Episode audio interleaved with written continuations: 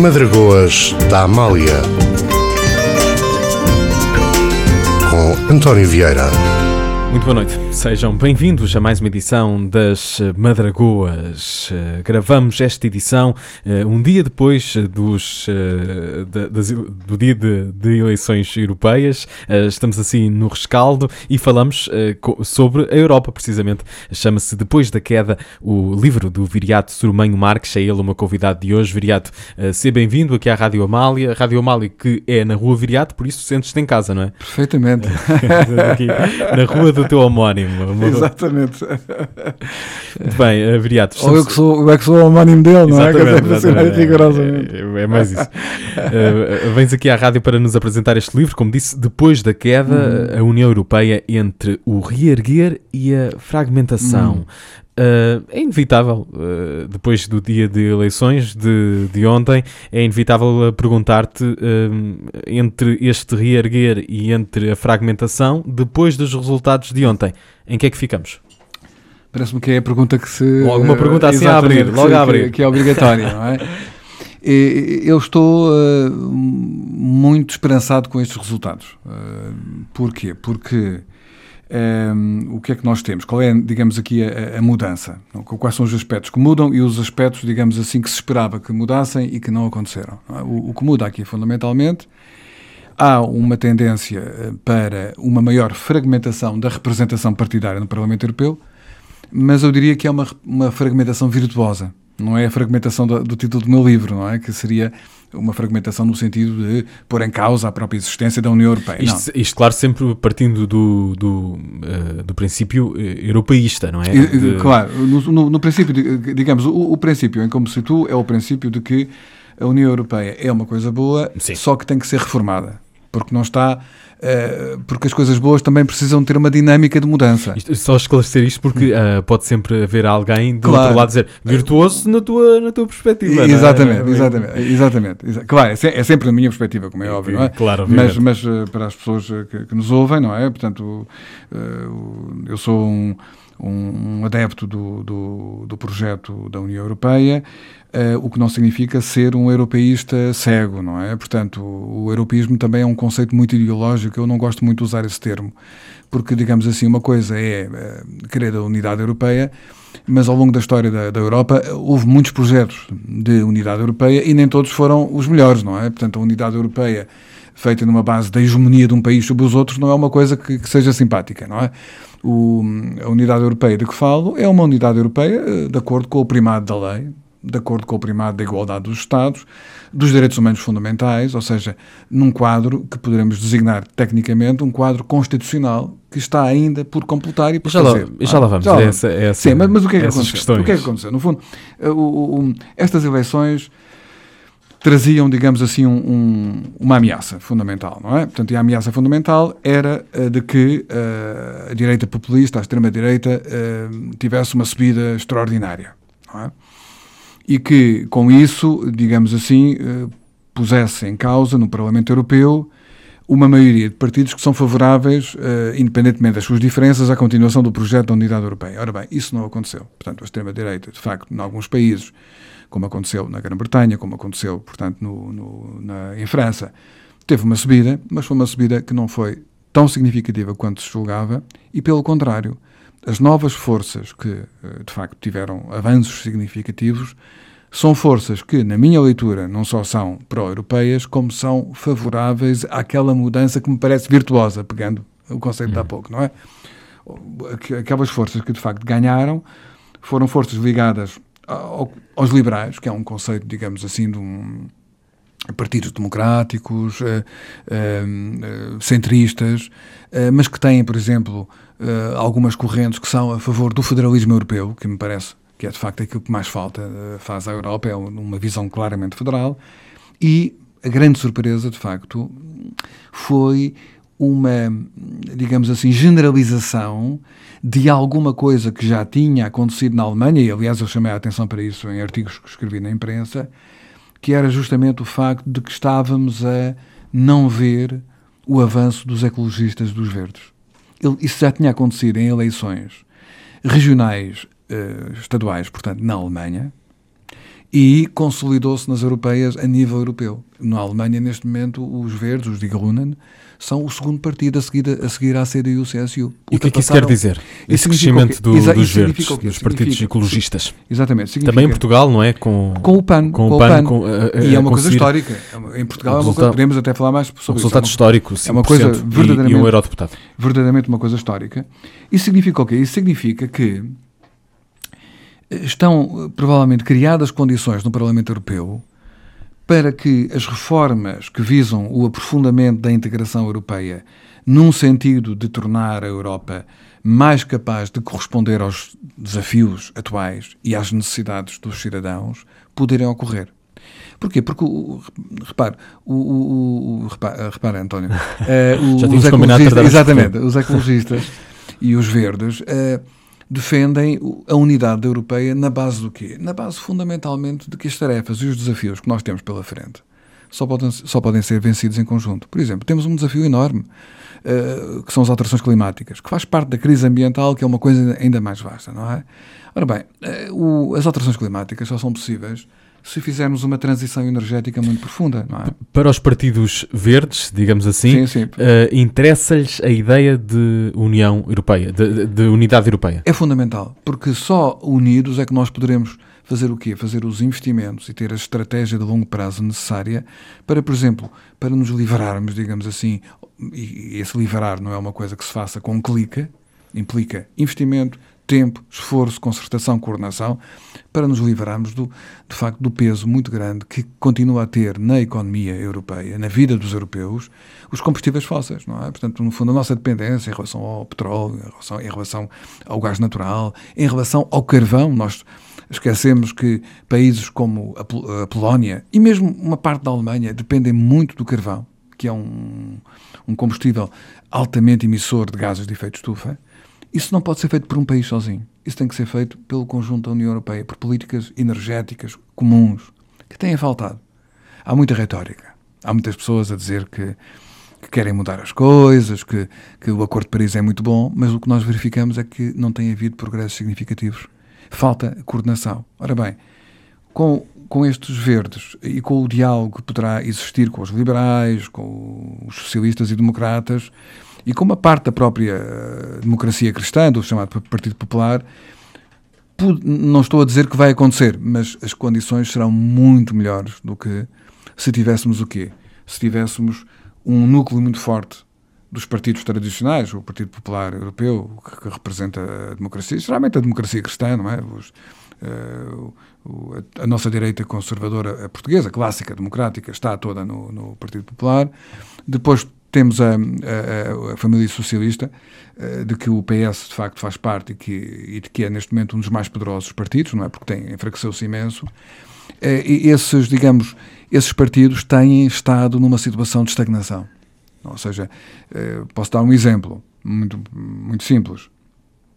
Para conseguirmos de facto essas mudanças na Europa, no sentido de dar alento e esperança a reivindicações e a desejos que são perfeitamente legítimos dos europeus, nomeadamente, por exemplo, dos jovens europeus, que, que entram no mercado de trabalho. O António é muito jovem, sabe isso perfeitamente, por experiência própria, com certeza, que hoje a juventude entra no mercado de trabalho em condições de precariedade muito grande, os contratos são muito frágeis, não é? Portanto, o rendimento do trabalho hoje é, para os jovens é menor do que aquele que acontecia no meu tempo quando eu era jovem, não é? Isso, isto é uma tendência muito forte em países como a Espanha, como a Grécia, como a Itália, como Portugal, mas é uma tendência geral europeia.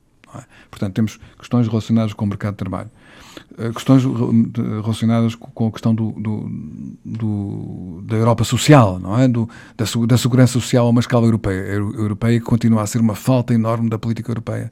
Nós temos uma política europeia de concorrência, mas não temos uma política europeia, por exemplo, de apoio ao subsídio de desemprego.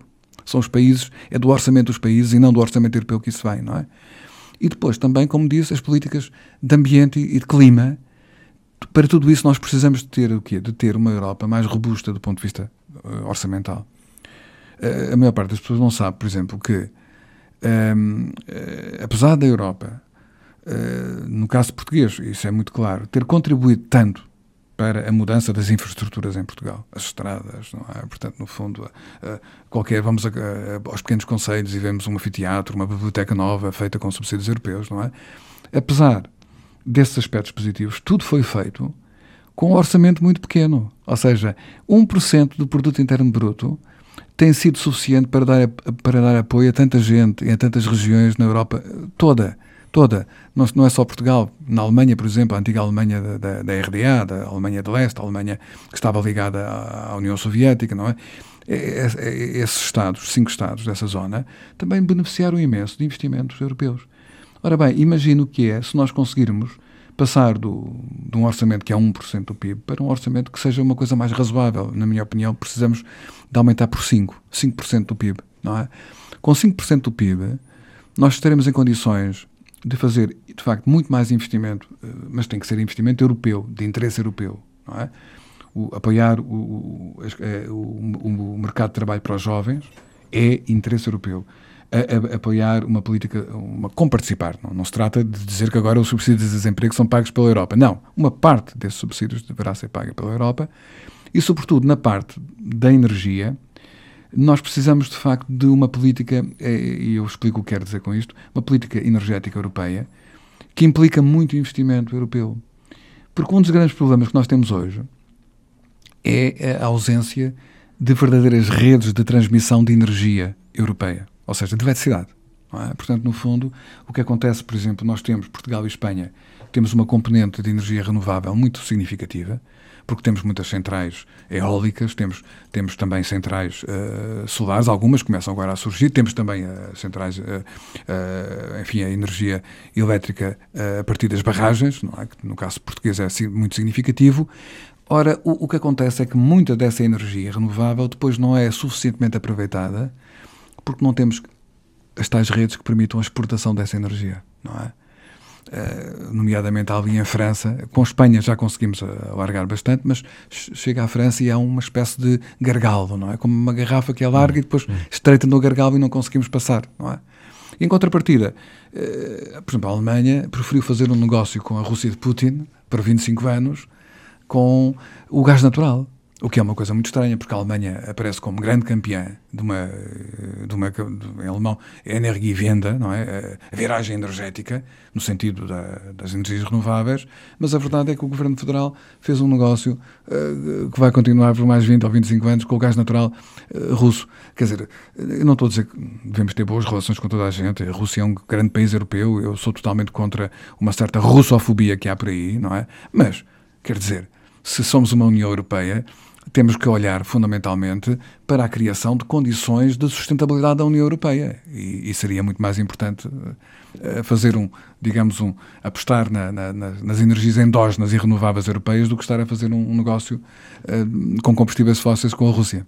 Viriato Sorumanho Marques, convidado esta noite das eh, Madragoas, já voltamos à nossa conversa. Temos também de temperar esta conversa com alguns fados, algumas vozes. Uh, relembro que estamos a falar sobre este depois da. Estamos a falar mais do que o livro, nós é? já estamos aqui a partir do, a, livro, a, a, a partir do livro e a analisar, inevitavelmente, a noite eleitoral, uh, eleições europeias. Bem a propósito, aqui a vinda do Viriato Sorumanho Marques às Madragoas. Continuaremos, claro, a falar até com mais detalhe sobre este livro, depois da queda à União Europeia entre o reerguer e a fragmentação. Uh, vamos ter, como disse, também a oportunidade de ouvir alguns temas. O Viriato já confessou-me aqui que gosta de ouvir a Marisa e por isso vamos começar com a Marisa, precisamente este O Amarelo da Carris. O Amarelo da Carris Vai da Alfama à Mouraria, quem diria?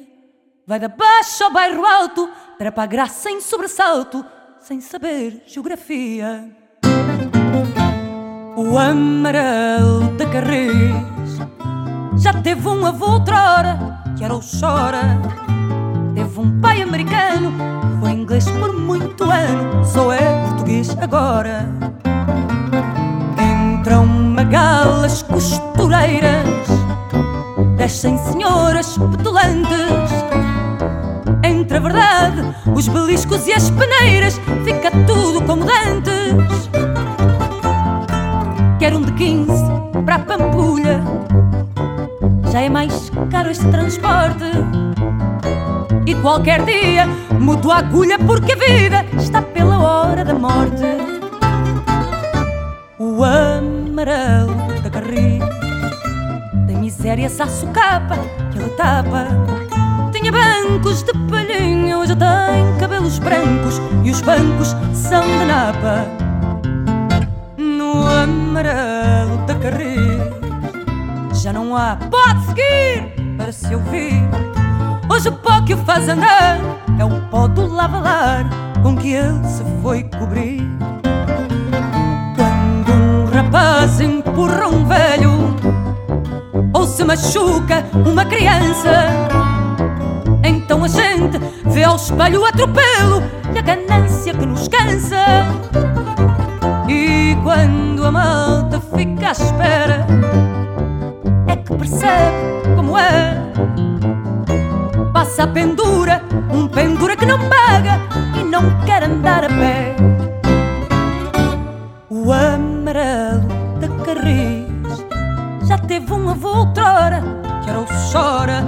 Teve um pai americano, foi inglês por muito ano, só é português agora.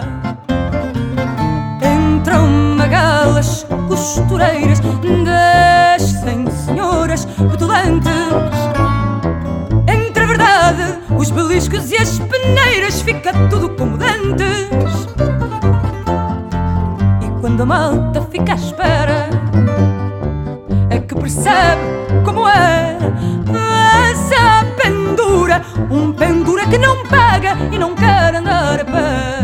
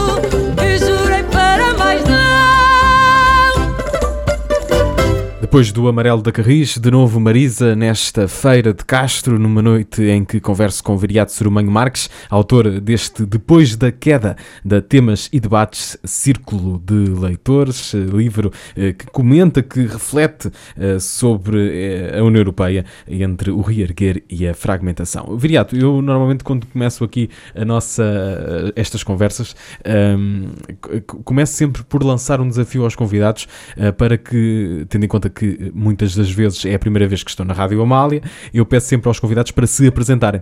Uh, contigo acabou por, uh, por fugir essa pergunta, porque começámos logo a falar aqui da atualidade, o, peso da atualidade imposto no é início da conversa, mas uh, lanço-te o desafio, antes de começarmos a falar sobre, sobre o livro e o porquê de escreveres o livro, uhum. gostava que te apresentasses, Viriato. Uhum. assim bem. a meio da conversa, de uma muito, forma muito diferente bem, hoje. Muito bem, então, o, meu nome é Viriato Sormanho Marques, tenho 61 anos, é?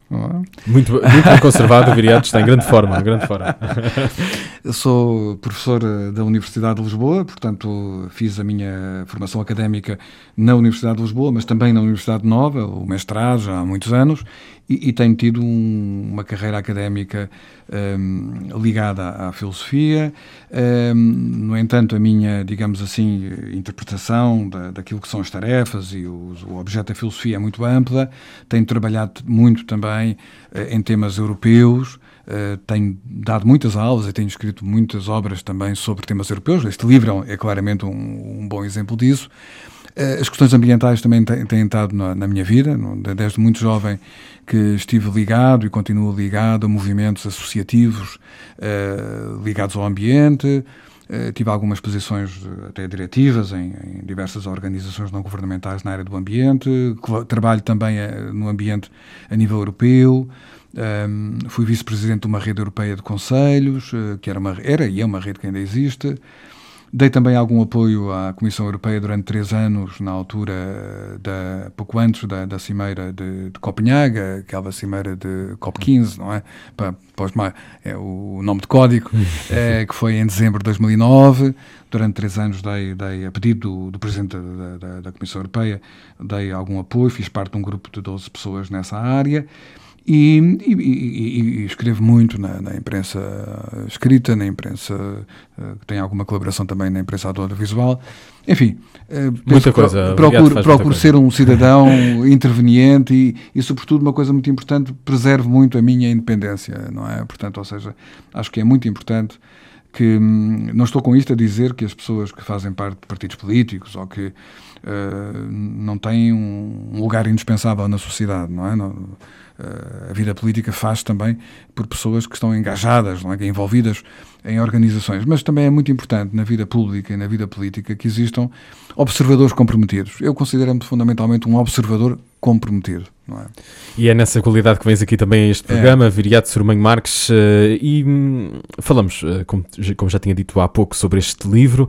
Como é que surgiu a ideia de, escrever este livro? Qual é que foi assim o primeiro gatilho? Exatamente. É, é, o, o, Faz perguntas, faz, faz perguntas muito boas porque, muito embora realmente eu, eu tivesse já um, várias obras sobre a Europa, eu escrevi em 2014 um, um, livro, Portugal na Queda da Europa, um livro muito maior do que esse, uh, enfim, com mais ambicioso do que esse, digamos assim, no, no escopo, quer dizer, no, no objetivo. Um, ehm, e este livro surgiu-me como uma espécie, digamos assim, de revelação. Ou seja, eu estava uh, o ano passado até com um outro projeto, uh, mais ligado, digamos assim, mais classicamente filosófico, não é?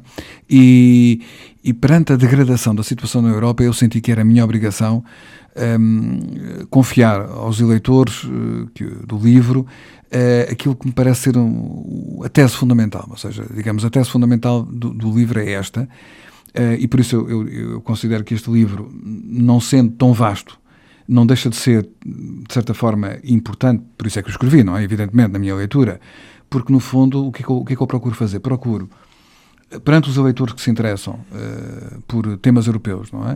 Uh, porque há, todos nós somos afetados pelos temas europeus e há aqueles que são afetados sem saberem e há aqueles que uhum. sabem que são afetados e, e procuram informar-se. Ora bem, para este segundo grupo, não é? Os que se informam, eu procurei, no fundo, rasgar um, um bocadinho, digamos, um horizonte de racionalidade no, no, que está a acontecer na Europa. Que está a acontecer tanta coisa ao mesmo tempo na Europa que é muito difícil para quem não invista muito do seu tempo na compreensão dos dossiês, do que está em causa, é muito difícil a pessoa perceber o que é que é o essencial. Dizer, nós temos os refugiados, temos as questões de, de, de, da, das próprias da liberdade de circulação que está hoje ameaçada. A Schengen já não funciona em muitos países europeus, por exemplo, não é? Temos a questão do populismo, do nacionalismo extremo, não é? Temos o Brexit, não é? Um, temos um conjunto, temos desafios externos. Perante tudo isto, corremos o risco de ficar paralisados, não é?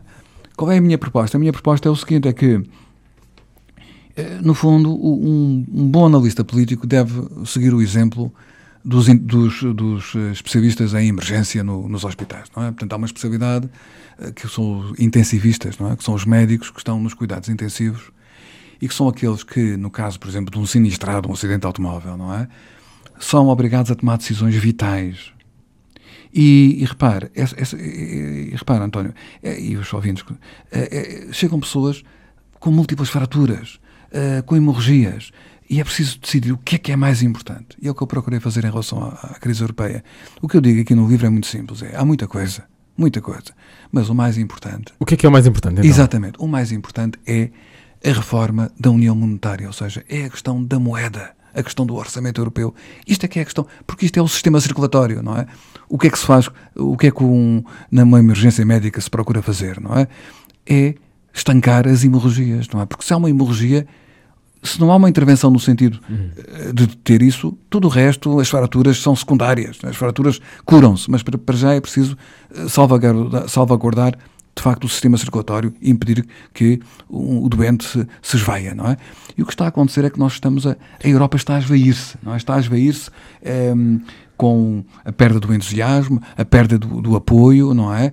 Ehm, e, e, com ameaças que não são respondidas.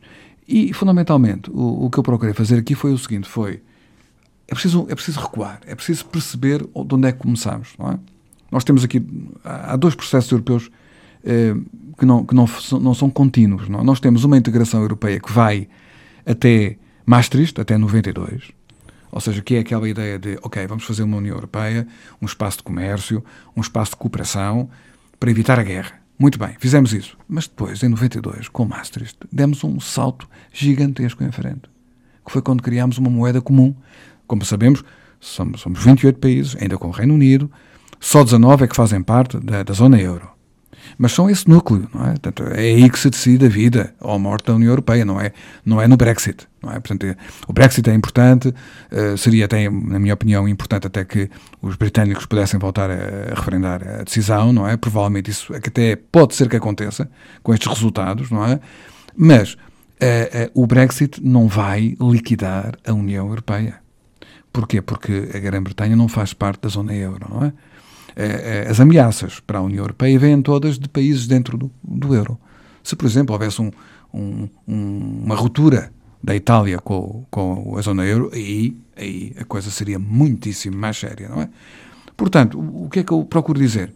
O que eu procuro dizer é que não há volta atrás. Ou seja, a partir do momento em que nós criamos, uh, uh, partilhamos a moeda, porque no fundo, repara, uh, reparem, a, a, moeda, os ouvintes também, a moeda é um símbolo de soberania extraordinário. Quer dizer, a moeda significa o quê? Significa que nós estamos a partilhar um destino comum, não é? E esta, o que nós vemos na história das uniões monetárias, na história e na teoria das uniões monetárias, é que nós temos que criar a moeda e depois criar um conjunto de estruturas de apoio à moeda. Porquê? Porque a, a vida não é sempre primavera-verão, também é inverno, não é? Também há tempestades. E nós tivemos uma tempestade, começou em 2008, com a crise financeira mundial, e o que é que aconteceu? A União Euro, a zona euro não estava preparada para defender os países. Pelo contrário, as medidas que foram tomadas foram medidas terríveis, punitivas dos países. E neste momento está preparada? Eh, criaram-se essas. Criaram-se um conjunto de estruturas, mas são, como eu chamo, paliativos. Ou seja, estamos, no fundo, Insuficiente a combater as, a, a, o risco de febre através de antipiréticos. Nós temos, temos que encontrar os antibióticos para combater a infecção, não é agora os antipiréticos. Já lá vamos, então, Viriato, uh, já lá vamos a perceber que antibióticos poderiam ser esses, uh, aqui na questão também desta união monetária dentro da, da União Europeia. Uh, depois da queda, é assim o nome do livro do Viriato Surmanho Marques. vamos ouvir de novo a Marisa. Se calhar fazemos assim, uma emissão a ouvir a Marisa parece-me sempre bem, tendo em conta que falamos, falamos de Europa, ela é certamente uma das vozes que mais anda aí por, por essa Europa fora a dar conselhos concertos todos os anos e a ganhar prémios uh, também. Uh, e vamos ouvir uh, dois temas de, do disco do ano passado, um disco que está também a ser um sucesso, chama-se Marisa, é um disco homónimo. Vamos começar por este Quem Me Dera.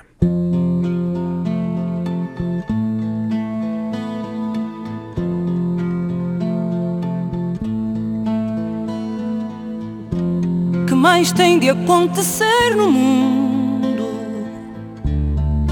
Verter o teu coração para mim. Que quantidade de lágrimas devo deixar cair? Que flor tem que nascer para ganhar o teu amor? Por esse amor, meu Deus, eu faço tudo.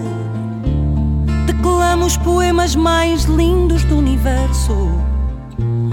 A ver se te convenço que a minha alma nasceu para ti. Será preciso um milagre para que o meu coração se alegre. Juro, não vou desistir, faça chuva ou faça sol, porque eu preciso de ti para seguir. Quem me dera abraçar-te no outono, verão e primavera Quiçá viver além uma quimera. Herdar a sorte e ganhar teu coração. Quem me dera Abraçar-te no outono, verão e primavera. Quiçá viver além uma quimera. Herdar a sorte e ganhar teu coração Será preciso uma tempestade para perceberes que o meu amor é de verdade. Te procuro nos outdoors da cidade, nas luzes dos faróis, nos meros mortais como nós. O meu amor é puro, é tão grande e resistente como um embondeiro por ti eu vou onde nunca iria. Por ti eu sou o que nunca seria. Quem me dera abraçar-te no outono, verão e primavera. Quizá viver além uma quimera. Herdar a sorte e ganhar teu coração. Quem me dera Abraçar-te no outono, verão e primavera. Quiçá viver além uma quimera. Herdar a sorte e ganhar teu coração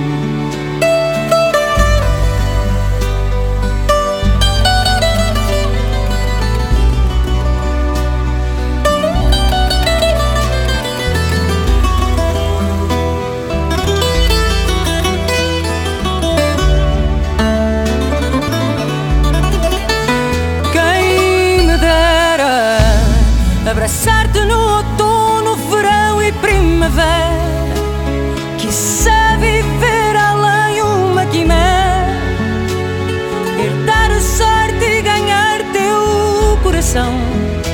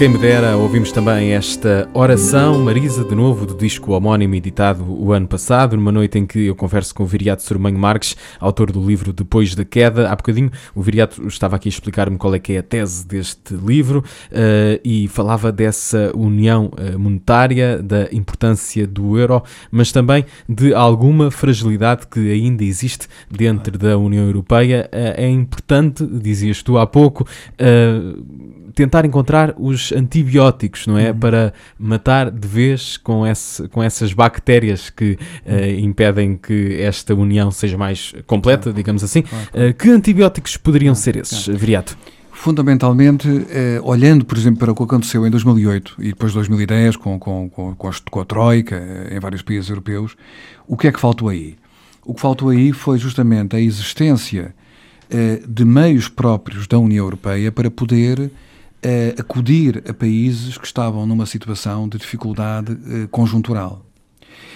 Um, e, e, isso, no fundo, resultou do facto de que avançámos para uma moeda comum sem termos um orçamento comum significativo uh, e sem termos em consideração a experiência das outras uniões monetárias que ao longo da história têm sido construídas. Por exemplo, uh, quando a Alemanha se unificou no século XIX com Bismarck, eh, nós vemos o que, é que, o que é que foi feito. O que é que foi feito? No fundo, primeiramente fizeram uma constituição política, em que definiram claramente o que é que queriam, o que é que era, digamos, a, o objetivo da, da, da União Alemã da altura. Depois avançaram para uma moeda comum e, e depois com, para um, um banco uh, central uh, uh, comum, não é? Ora bem, mas tudo isso, tudo isso, digamos assim, é apoiado na existência de um orçamento comum que permitia o quê? Que permitia financiar as competências da própria União. Ora, nós manifestamente fizemos um processo muito diferente. Muito diferente porquê? Porque criámos uma moeda fraca. Eu chamo ao euro uma moeda low cost, não é? Como, para, para dar uma ideia. Uma moeda que, não, que não, não foi capaz de acudir aos países quando tiveram dificuldades. E, e a vários níveis. Porque, repare, eh, reparem, eh, eh, os nossos ouvintes também, nós fizemos uma coisa absolutamente uh, incompreensível em 2009, 2010, que foi chamar o FMI. Não é? Foi uma coisa absolutamente inaceitável, não é?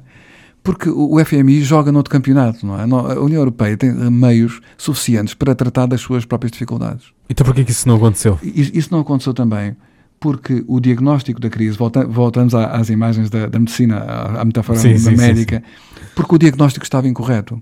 O que é que aconteceu eh, qual é o nome que é dado à crise em que Portugal, Portugal a Irlanda, o Chipre, a Grécia, chama-se, uh, o nome que se dá é crise das dívidas soberanas. Eu, uma das coisas que eu provo no livro é que esse nome é incorreto. É, é um, no mínimo é um erro. Eu penso que hum, provavelmente é capaz de ser mesmo até uma mentira, mas enfim, mas pelo menos um erro é. Porquê? O que é que aconteceu?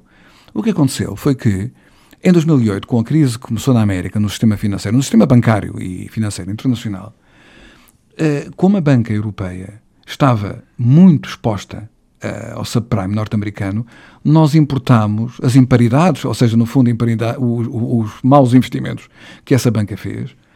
E o que aconteceu foi que os erros da banca europeia foram externalizados para os contribuintes e para os Estados europeus.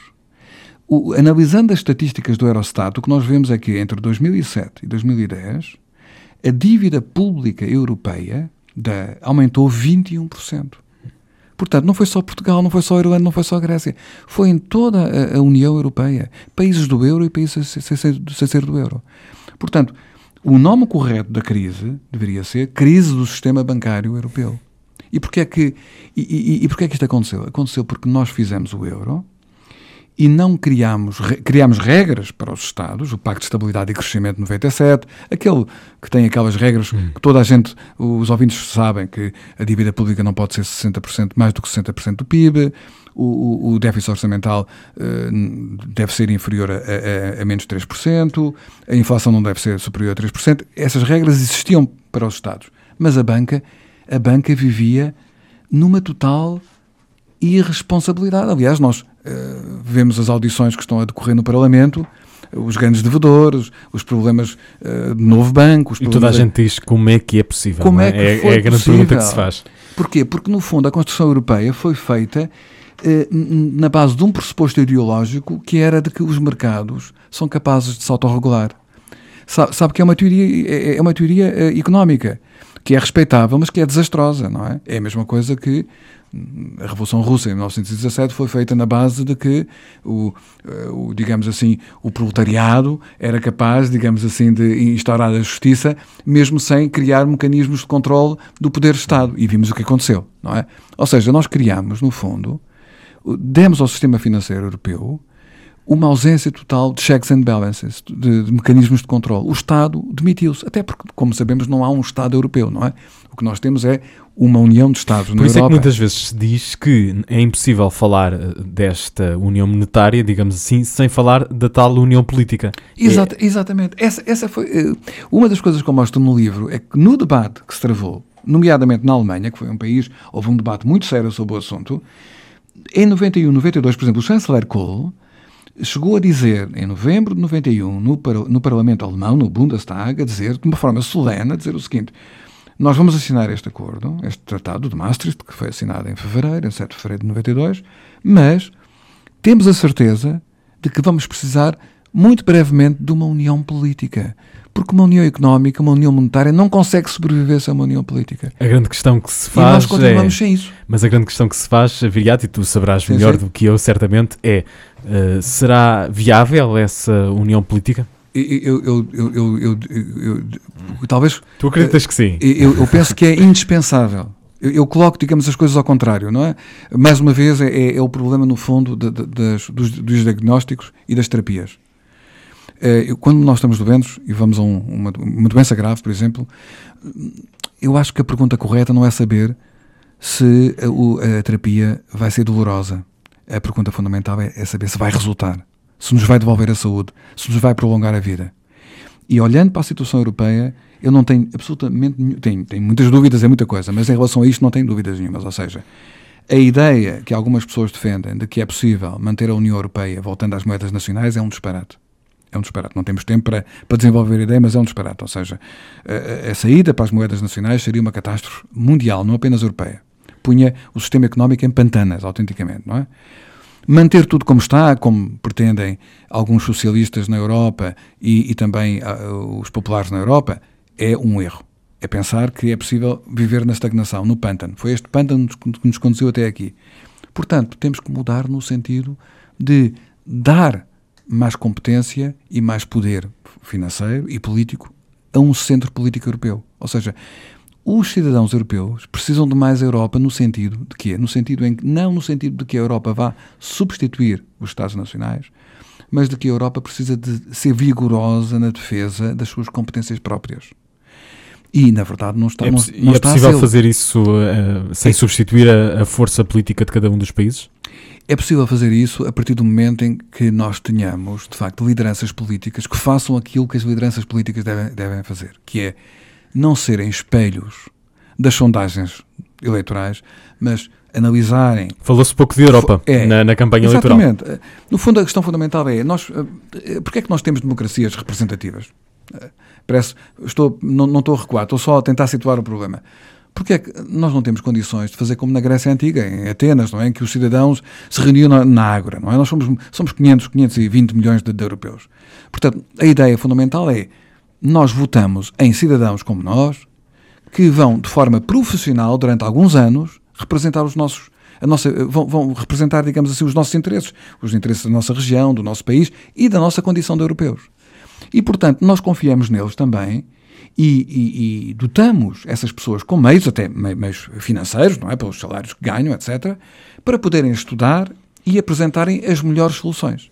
Ora bem, o que é que nós vemos? Temos uma série de dirigentes europeus que o que dizem é o seguinte: ah, não, vamos, não avançamos nesse sentido porque os eleitores não estão preparados. Quer dizer, eu, eu se vou ao médico, eu não estou à espera que o médico me diga: olhe, a terapia que eu vou fazer é, é, é, que, eu, que eu lhe sugeria é uma terapia que, que o curava, mas já percebi que o senhor não está interessado nessa terapia.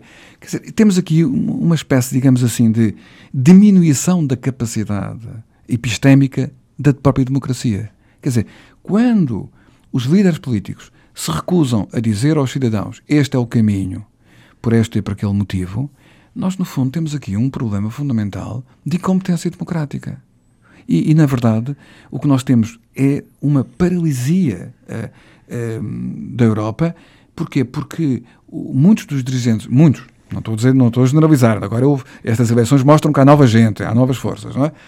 Um, têm receio de perder as suas eleições nacionais e olham para a Europa a partir de um prisma exclusivamente nacional. Essa é uma receita para o desastre, a médio e longo prazo, não é? Portanto, nós como cidadãos eh, não devemos ter receio da Europa, porque a Europa vai aumentar as nossas competências, não é? Aliás, há um conceito muito importante, que é o conceito de dupla cidadania. Quando nós votamos no dia 26 para o Parlamento Europeu, nós estávamos a assumir uma dupla cidadania. Porquê? Porque votamos para o nosso Parlamento Nacional e votamos para o Parlamento Europeu. Portanto, a Europa precisa de mais dupla cidadania e precisa de dotar o... A questão que muitas pessoas fazem é se essa, essa dupla cidadania. Funciona ou não? Se funciona ou não e se uma cidadania não esvazia a outra. Não, de modo nenhum. E, e, e gosto muito, e acho que é muito importante, uh, pormos as coisas em termos económicos. A economia é muito importante. Hoje em dia a política, se não for apoiada na economia, é, é retórica, é, é, é, discurso vazio.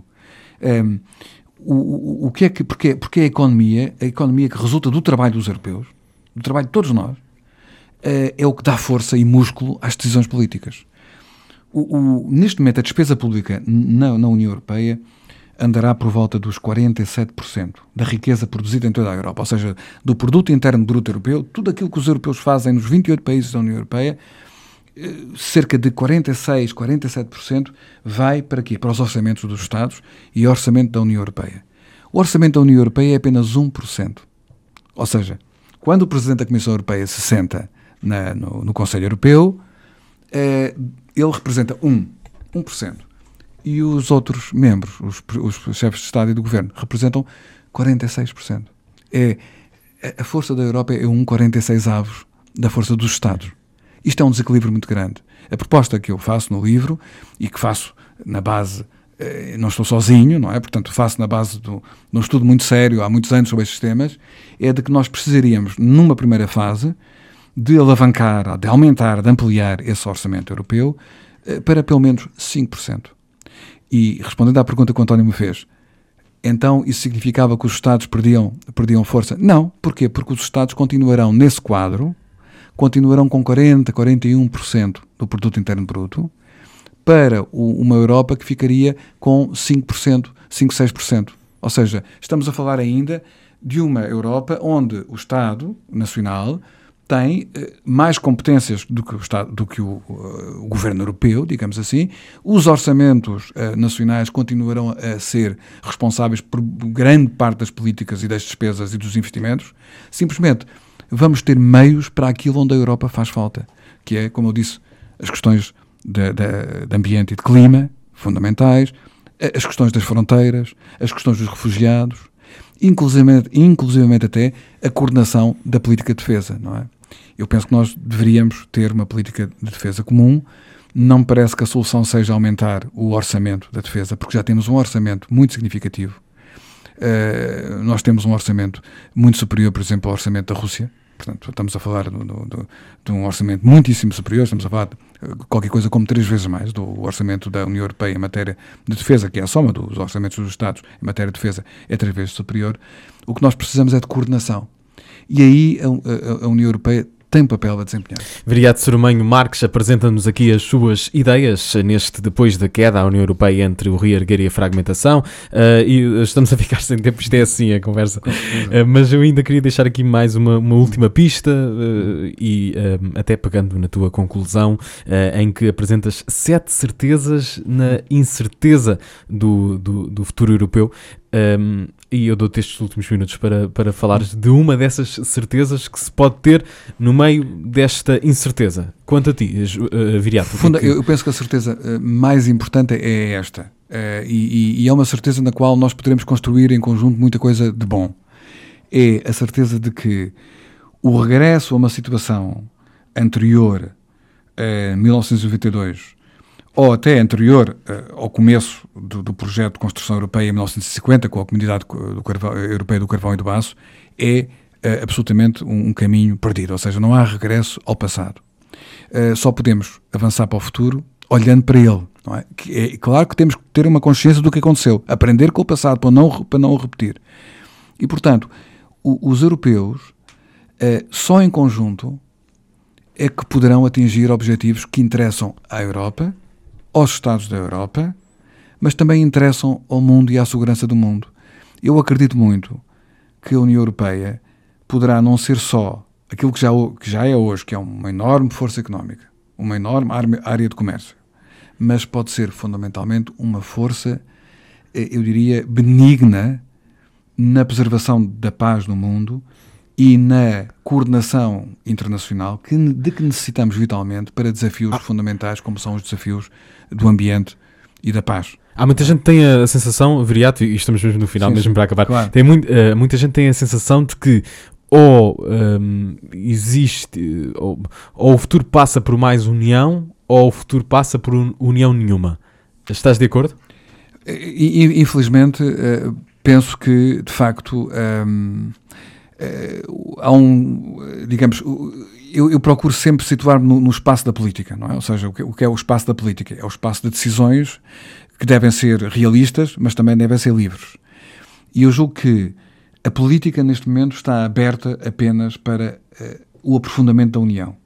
Porque o que, vai, o, o que irá acontecer se nós não escolhermos esse caminho, vamos entrar numa situação em que a fragmentação se torna uma espécie de necessidade uh, física Quer dizer, uh, torna-se uma coisa que já escapa à liberdade. Daí estar a, a dizer que Exatamente. existem apenas esses dois Por caminhos. isso eu, eu, é? também penso que sim, eu penso que sim, eu penso que sim. E, e realmente uh, o que nós temos, uh, o que pode levar a essa, essa situação que não queremos de modo nenhum é ou e já, já se viu que não é o caso, porque de facto houve, um, houve uma, uma subida muito ligeira, digamos assim, das forças mais nacionalistas, mas sobretudo eu penso que o principal inimigo, digamos assim, de uma verdadeira União Europeia mais profunda é a continuação de uma política de não alternativa por parte de partidos tradicionalmente pró-europeus e que ajudaram a construir, a construir a Europa, mas que estão incapazes de fazer reformas. Não é que não querem reformar o, o orçamento europeu, que continuam agarrados ao pacto orçamental. Quer dizer, é essa, é essa ideia, digamos assim. Mas felizmente esses partidos também perderam terreno, não é? Portanto, pode ser que agora, com uh, outra paisagem surja. Viriato, uh, estou, estou aqui a acrescentar últimas notas em cima de outras últimas notas. Portanto, estamos aqui a acrescentar parênteses dentro claro. de parênteses. Em relação uh, aos resultados portugueses. Eu julgo que, de facto, a, a, grande surpresa foi, pela primeira vez... Além do PAN, já disseste foi que o, PAN, os partidos ecologistas à partida serão pró-Europa? Sem dúvida, sem dúvida. O PAN é claramente... O mesmo acontece com o Bloco de Esquerda, que fez um grande resultado? O, o, o Bloco de Esquerda é, é, tem tido um, uma evolução nas questões europeias e a Marisa Matias, em particular, que, que, que tem, tem um, um, trabalho significativo no Parlamento Europeu, uh, jamais apareceu como sendo uma, uma, uma eurodeputada contra a Europa. Eu penso que, fundamentalmente, tem feito críticas uh, no sentido que me parece perfeitamente correto, que é, de facto, as regras de funcionamento da União Monetária têm que ser corrigidas, não é? Viriato Surmanho Marques foi o convidado esta noite das Madragoas. Viriato, obrigado pela tua presença aqui. Obrigado, António, Fica também eh, o nome do livro, Depois da Queda, a União Europeia entre o reerguer e a fragmentação. Terminamos com a Marisa, oh, gente da minha terra. As Madragoas regressam amanhã. Para todos, um forte abraço. A meu vosso estevado Destino que nos amarra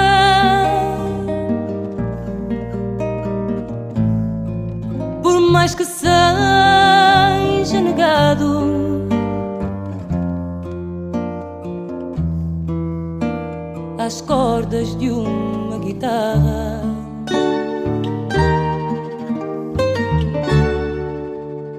Sempre que se ouve um gemido.